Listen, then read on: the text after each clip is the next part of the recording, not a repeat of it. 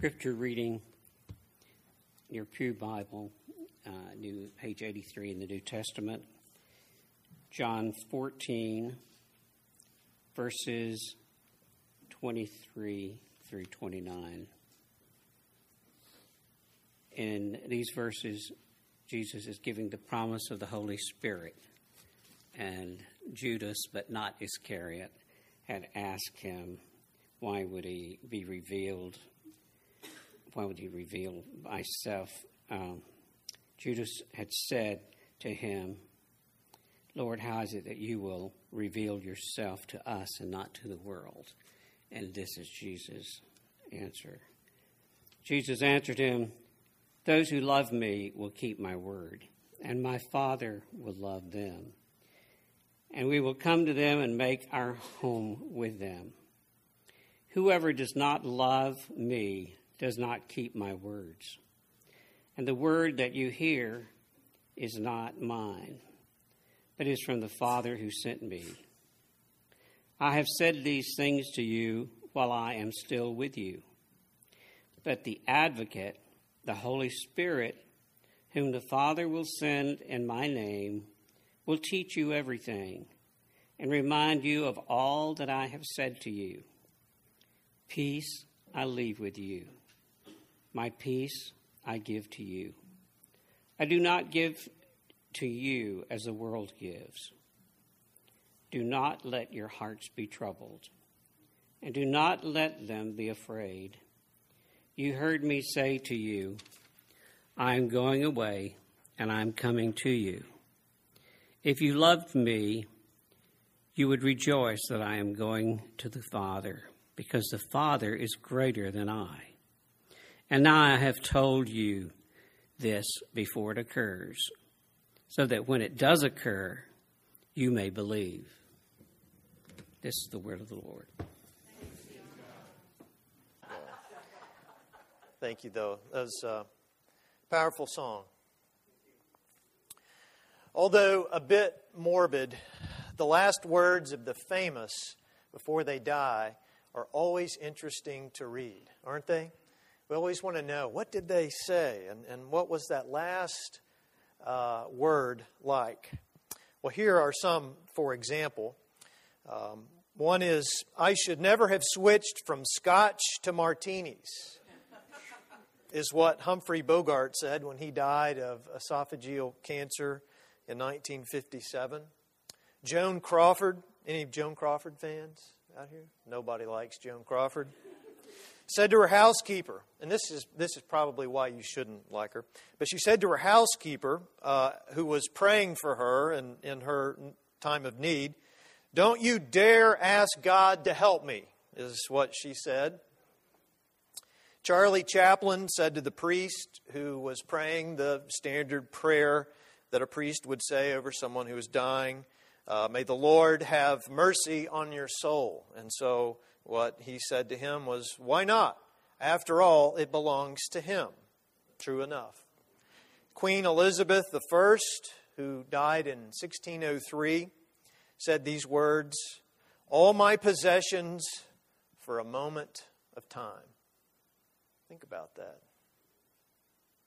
A few more.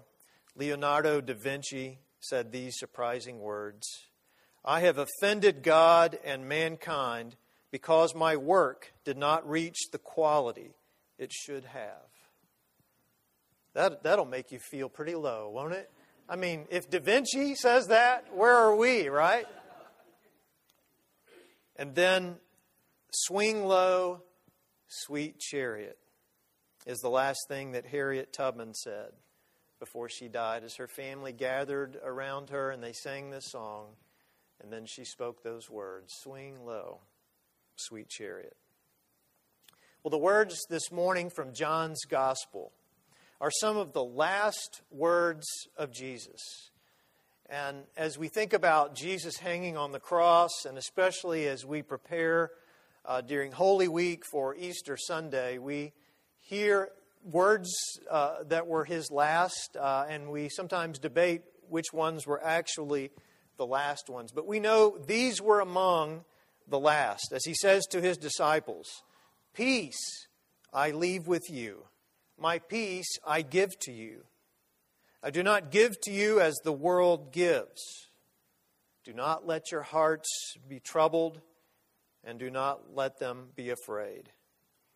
This is a very familiar text, especially verse 27, uh, as it is one that is so often heard at funeral services. It's right up there with the 23rd Psalm in terms of requests that I get from families or that I will insert into a, a funeral order. And also, really, the whole chapter of 14 as Jesus talks about going away, uh, and Thomas says, Look, you know, how, how are we going to get there? We, we don't know where you're going and what's going on. And he says, Thomas, I am the way, the truth, and the life. If you'll follow with me, then you're not going to need to worry about that. You're going to find your way. But here, uh, this is something that is of comfort to them. And it is of comfort to us. And it is especially, this verse 27, of comfort to people at a graveside service. In those last few minutes before they see their loved one for the last time, uh, as the coffin is lowered or as the ashes are spread, to know that um, God's peace is there with them. That Jesus says these uh, to comfort the disciples in that moment, uh, and even more so for them to remember in the days to come as they would look back on the death of Jesus, as they would remember that he had talked to them about peace in the midst of their troubles. Just this past uh, week on Thursday, uh, one of our lighthouse kids drowned. maybe you heard about this. I don't think Shreveport Times has covered it like they need to, to cover it. In fact, I, I don't know that I've seen anything. I've had to go to the Marshall paper to see it. But he, uh, he was, uh, Norvantre Harrison was uh, a freshman at East Texas Baptist University playing football there. Uh, was a football player at Byrd and uh, was someone that was in and out of this building quite a bit. And uh, as we have uh, heard those uh, the reports about what happened to him as he uh, dove into the water to uh, get a friend out, another football player who was drowning, um, he also drowned in the process of saving him.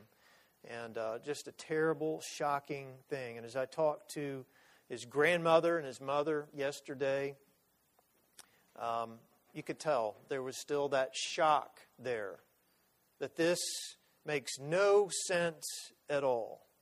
And I know Dewana feels that way as well, as she also had a great hand in, in raising him here as the lighthouse director. Very sad. And the disciples were dealing with that kind of grief. They saw Jesus hanging on the cross.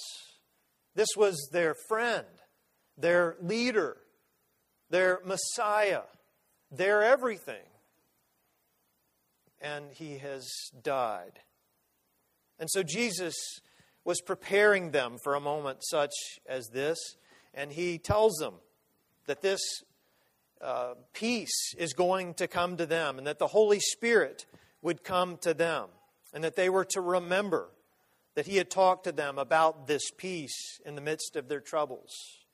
He also would want them to remember that he had things to say to them about an advocate that was coming to help them in his absence. It's great to think about advocacy, that we would have someone who would advocate for us, who would, would go and, uh, and, and do things for us that we really couldn't do for ourselves. And this word that Jesus used refers to the Holy Spirit as the helper.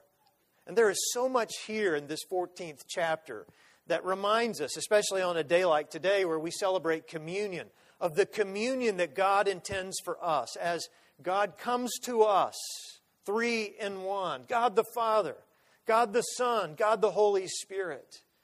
And Jesus talks about uh, dwelling together. And that's what God intends for us. God models that in the sense of the, the triunity of God.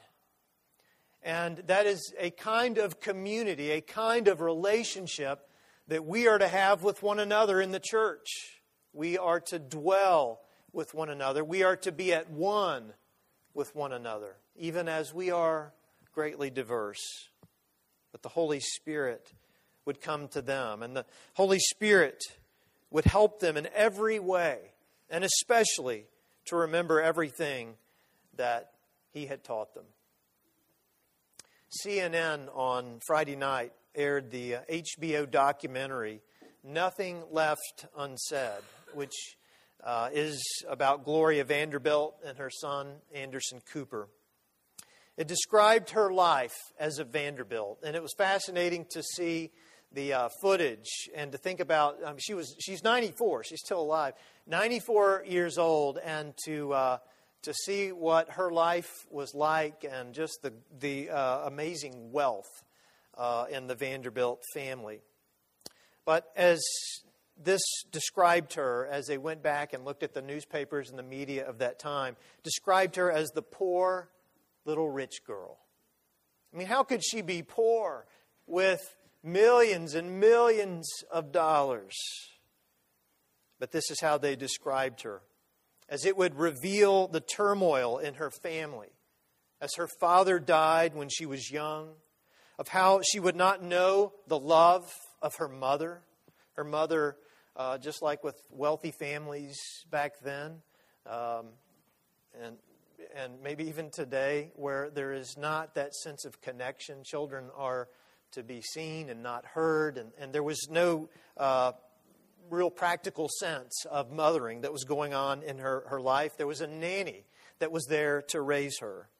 And then even the nanny would be taken away from her and she would really have no one in her life uh, except for her aunt who would care for her in the way that a, a parent ought to care for a child.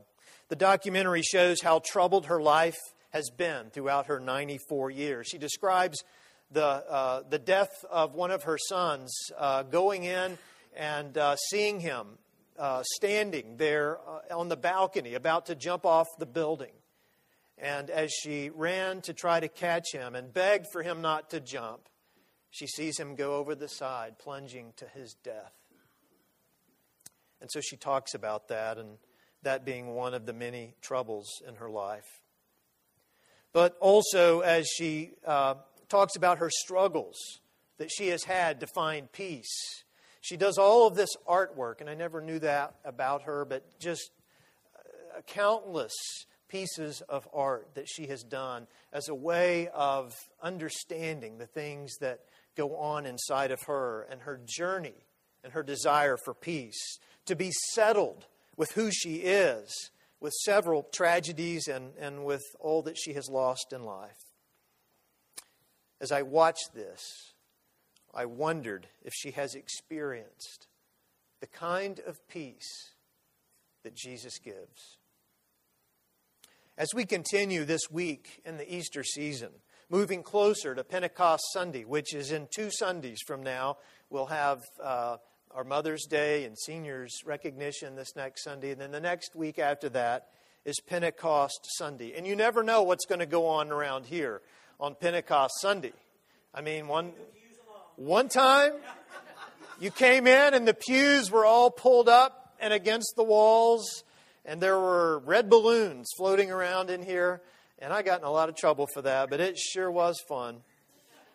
But I, yes, I have been instructed. In fact, they, they are extra bolted into the floor, so that would not happen again. But there will be something different on that Sunday. And as we prepare for that, we can reflect. And that's part of what's going on with the readings. They are helping us prepare for this understanding of Pentecost and God's giving of the Holy Spirit to us. But as we hear these words, we hear about Jesus calling us to continue with his work in the world and to extend the work that he began so long ago. And what great words they are for us to hear as we recognize how messed up our world is. It's messed up, isn't it? It's chaotic. It is so hard for us to understand.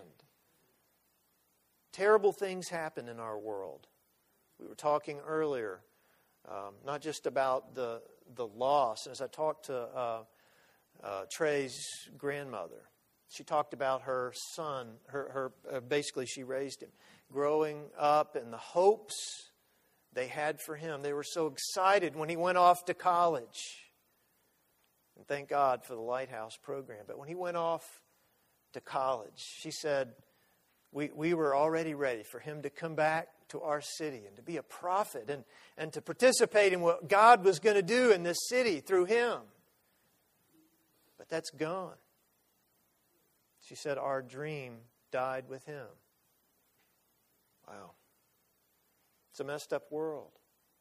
A great grandmother over here in Palestine, Texas, just um, the night before last, with her four great grandchildren, driving down the street, and her car is swept off the road, and all of them drowned. Makes no sense. It's a messed up world. But what great consolation these words bring to our hearts. Our hearts that are so frequently troubled and, and riddled with anxiety about the things of life. What hope they provide for us when life doesn't work out for us in the way that we thought it would. When we are grieving what might have been. When life isn't fair and just doesn't make any sense at all. And when we look ahead and we see coming for us what we fear the most. Fears are troubling, aren't they?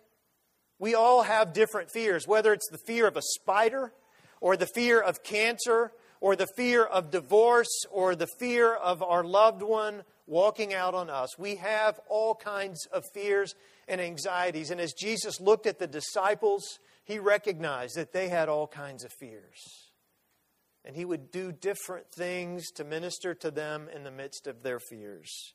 And he does the same thing for us as well. It is in times like these that we need to hear and to really lean in to listen to the words that Jesus has said to us and hear them again. Do not let your hearts be troubled, and do not let them be afraid. As you hear those words, let them sink in a bit. What becomes clear as you do so is the expectation that Jesus has of your involvement in experiencing the peace in your life. It's, it's like with almost everything else that God does in our lives. God does it with our participation. And certainly that is true with peace. The disciples were to do their part of not letting their fears and worries trouble their hearts. Do not let your heart be troubled, Jesus says. And so I ask you this morning are you doing your part in experiencing the peace that God has for you? Are you letting the troubles of this world keep you from living in the peace that God intends for you? I mean, what is it that you can do to join in with God to experience real and lasting peace? Maybe it's just letting go of something you can't let go of. Maybe it is talking to people around you about your fears and your anxieties. Maybe it is spending more time listening to the promises of God that come to us all throughout the Bible. Maybe it is in just getting out somewhere and sitting and being alone, turning off all of your technology and everything else, and just allowing God to bring peace into your heart. It is a challenge. But I wonder are you and I keeping a close watch on our hearts? Are we doing all that we can do to protect them from the da- damage of fears and anxieties? If you are like me and if you're like the people that are there on the pew with you this morning, you know it's a daily battle. I mean, you get through and past one time of trouble, able to catch your breath and experience peace, only to find another trouble coming your way. They pop up all around us and they shake us to our core. Such is life, you may say to yourself, or you may hear from other people. You may agree and go no further than that. I believe that's what Jesus meant when he spoke of the peace that he gives. As he says, I do not give to you as the world gives. I do not give to you the kind of peace the world gives. Maybe the reason we are so anxious is that we have settled for what the world gives when what we really need is His peace for our troubled hearts. As we have communion here this morning, may this be a time for you to allow God to give peace to your heart. Let's pray.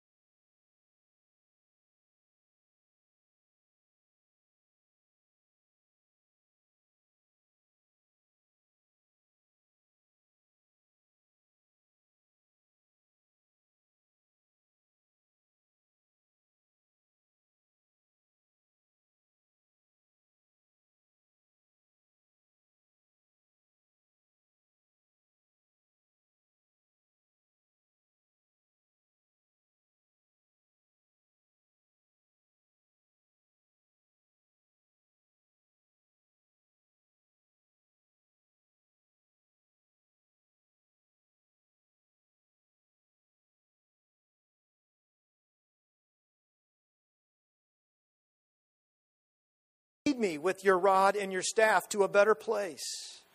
And even that God sets up a dinner table. Have you ever thought about that here? He says, You have prepared a table for me in the presence of my enemies. So here is this banqueting table right there, and all of his enemies are surrounding it, and God is serving him in the midst of those enemies. He has no reason to fear, even though he sees them. He is able to feast on the goodness of God realizing that surely the goodness of God will continue with him then and for all of the days from then on. Isn't that nice? What a great shepherd. And this is the kind of shepherd God has given to us in Jesus. Part of his care is his provision. Jesus directs us away from the pathway leading to our destruction, and he leads us to a better place, to a real life. And the real life is what we find Jesus living, and one he calls and even enables us to live as the reality of his resurrection. And that's where we come back to Easter. It is the kind of life that is characterized by a close union with God. So close that our actions show that we are at one with God. Do people realize that about you when they're around you? I'm afraid that so many times our words and actions don't go together. And no one would conclude that, wow, he's really at one with God, or she is really at one with God. I can't even tell a difference. You may think that's what people say, but we realize that we struggle in this area. When we are truly at one with God, then we are at one with God's concerns and particularly God's concerns for this world. Our works will speak more loudly than our words as we do the act of our Good Shepherd self sacrifice. care for the needs of others, and protection for those who are marginalized and vulnerable. This is the kind of shepherd that Jesus was. As we go out into this new week, may the words that we sang earlier go with us. Thou hast promised to receive us, poor and sinful though we be. Thou hast mercy to relieve us, grace to cleanse, and power to free. Blessed Jesus, blessed Jesus, early let us turn to Thee. Blessed Jesus, blessed Jesus, early let us turn to Thee. Let's pray.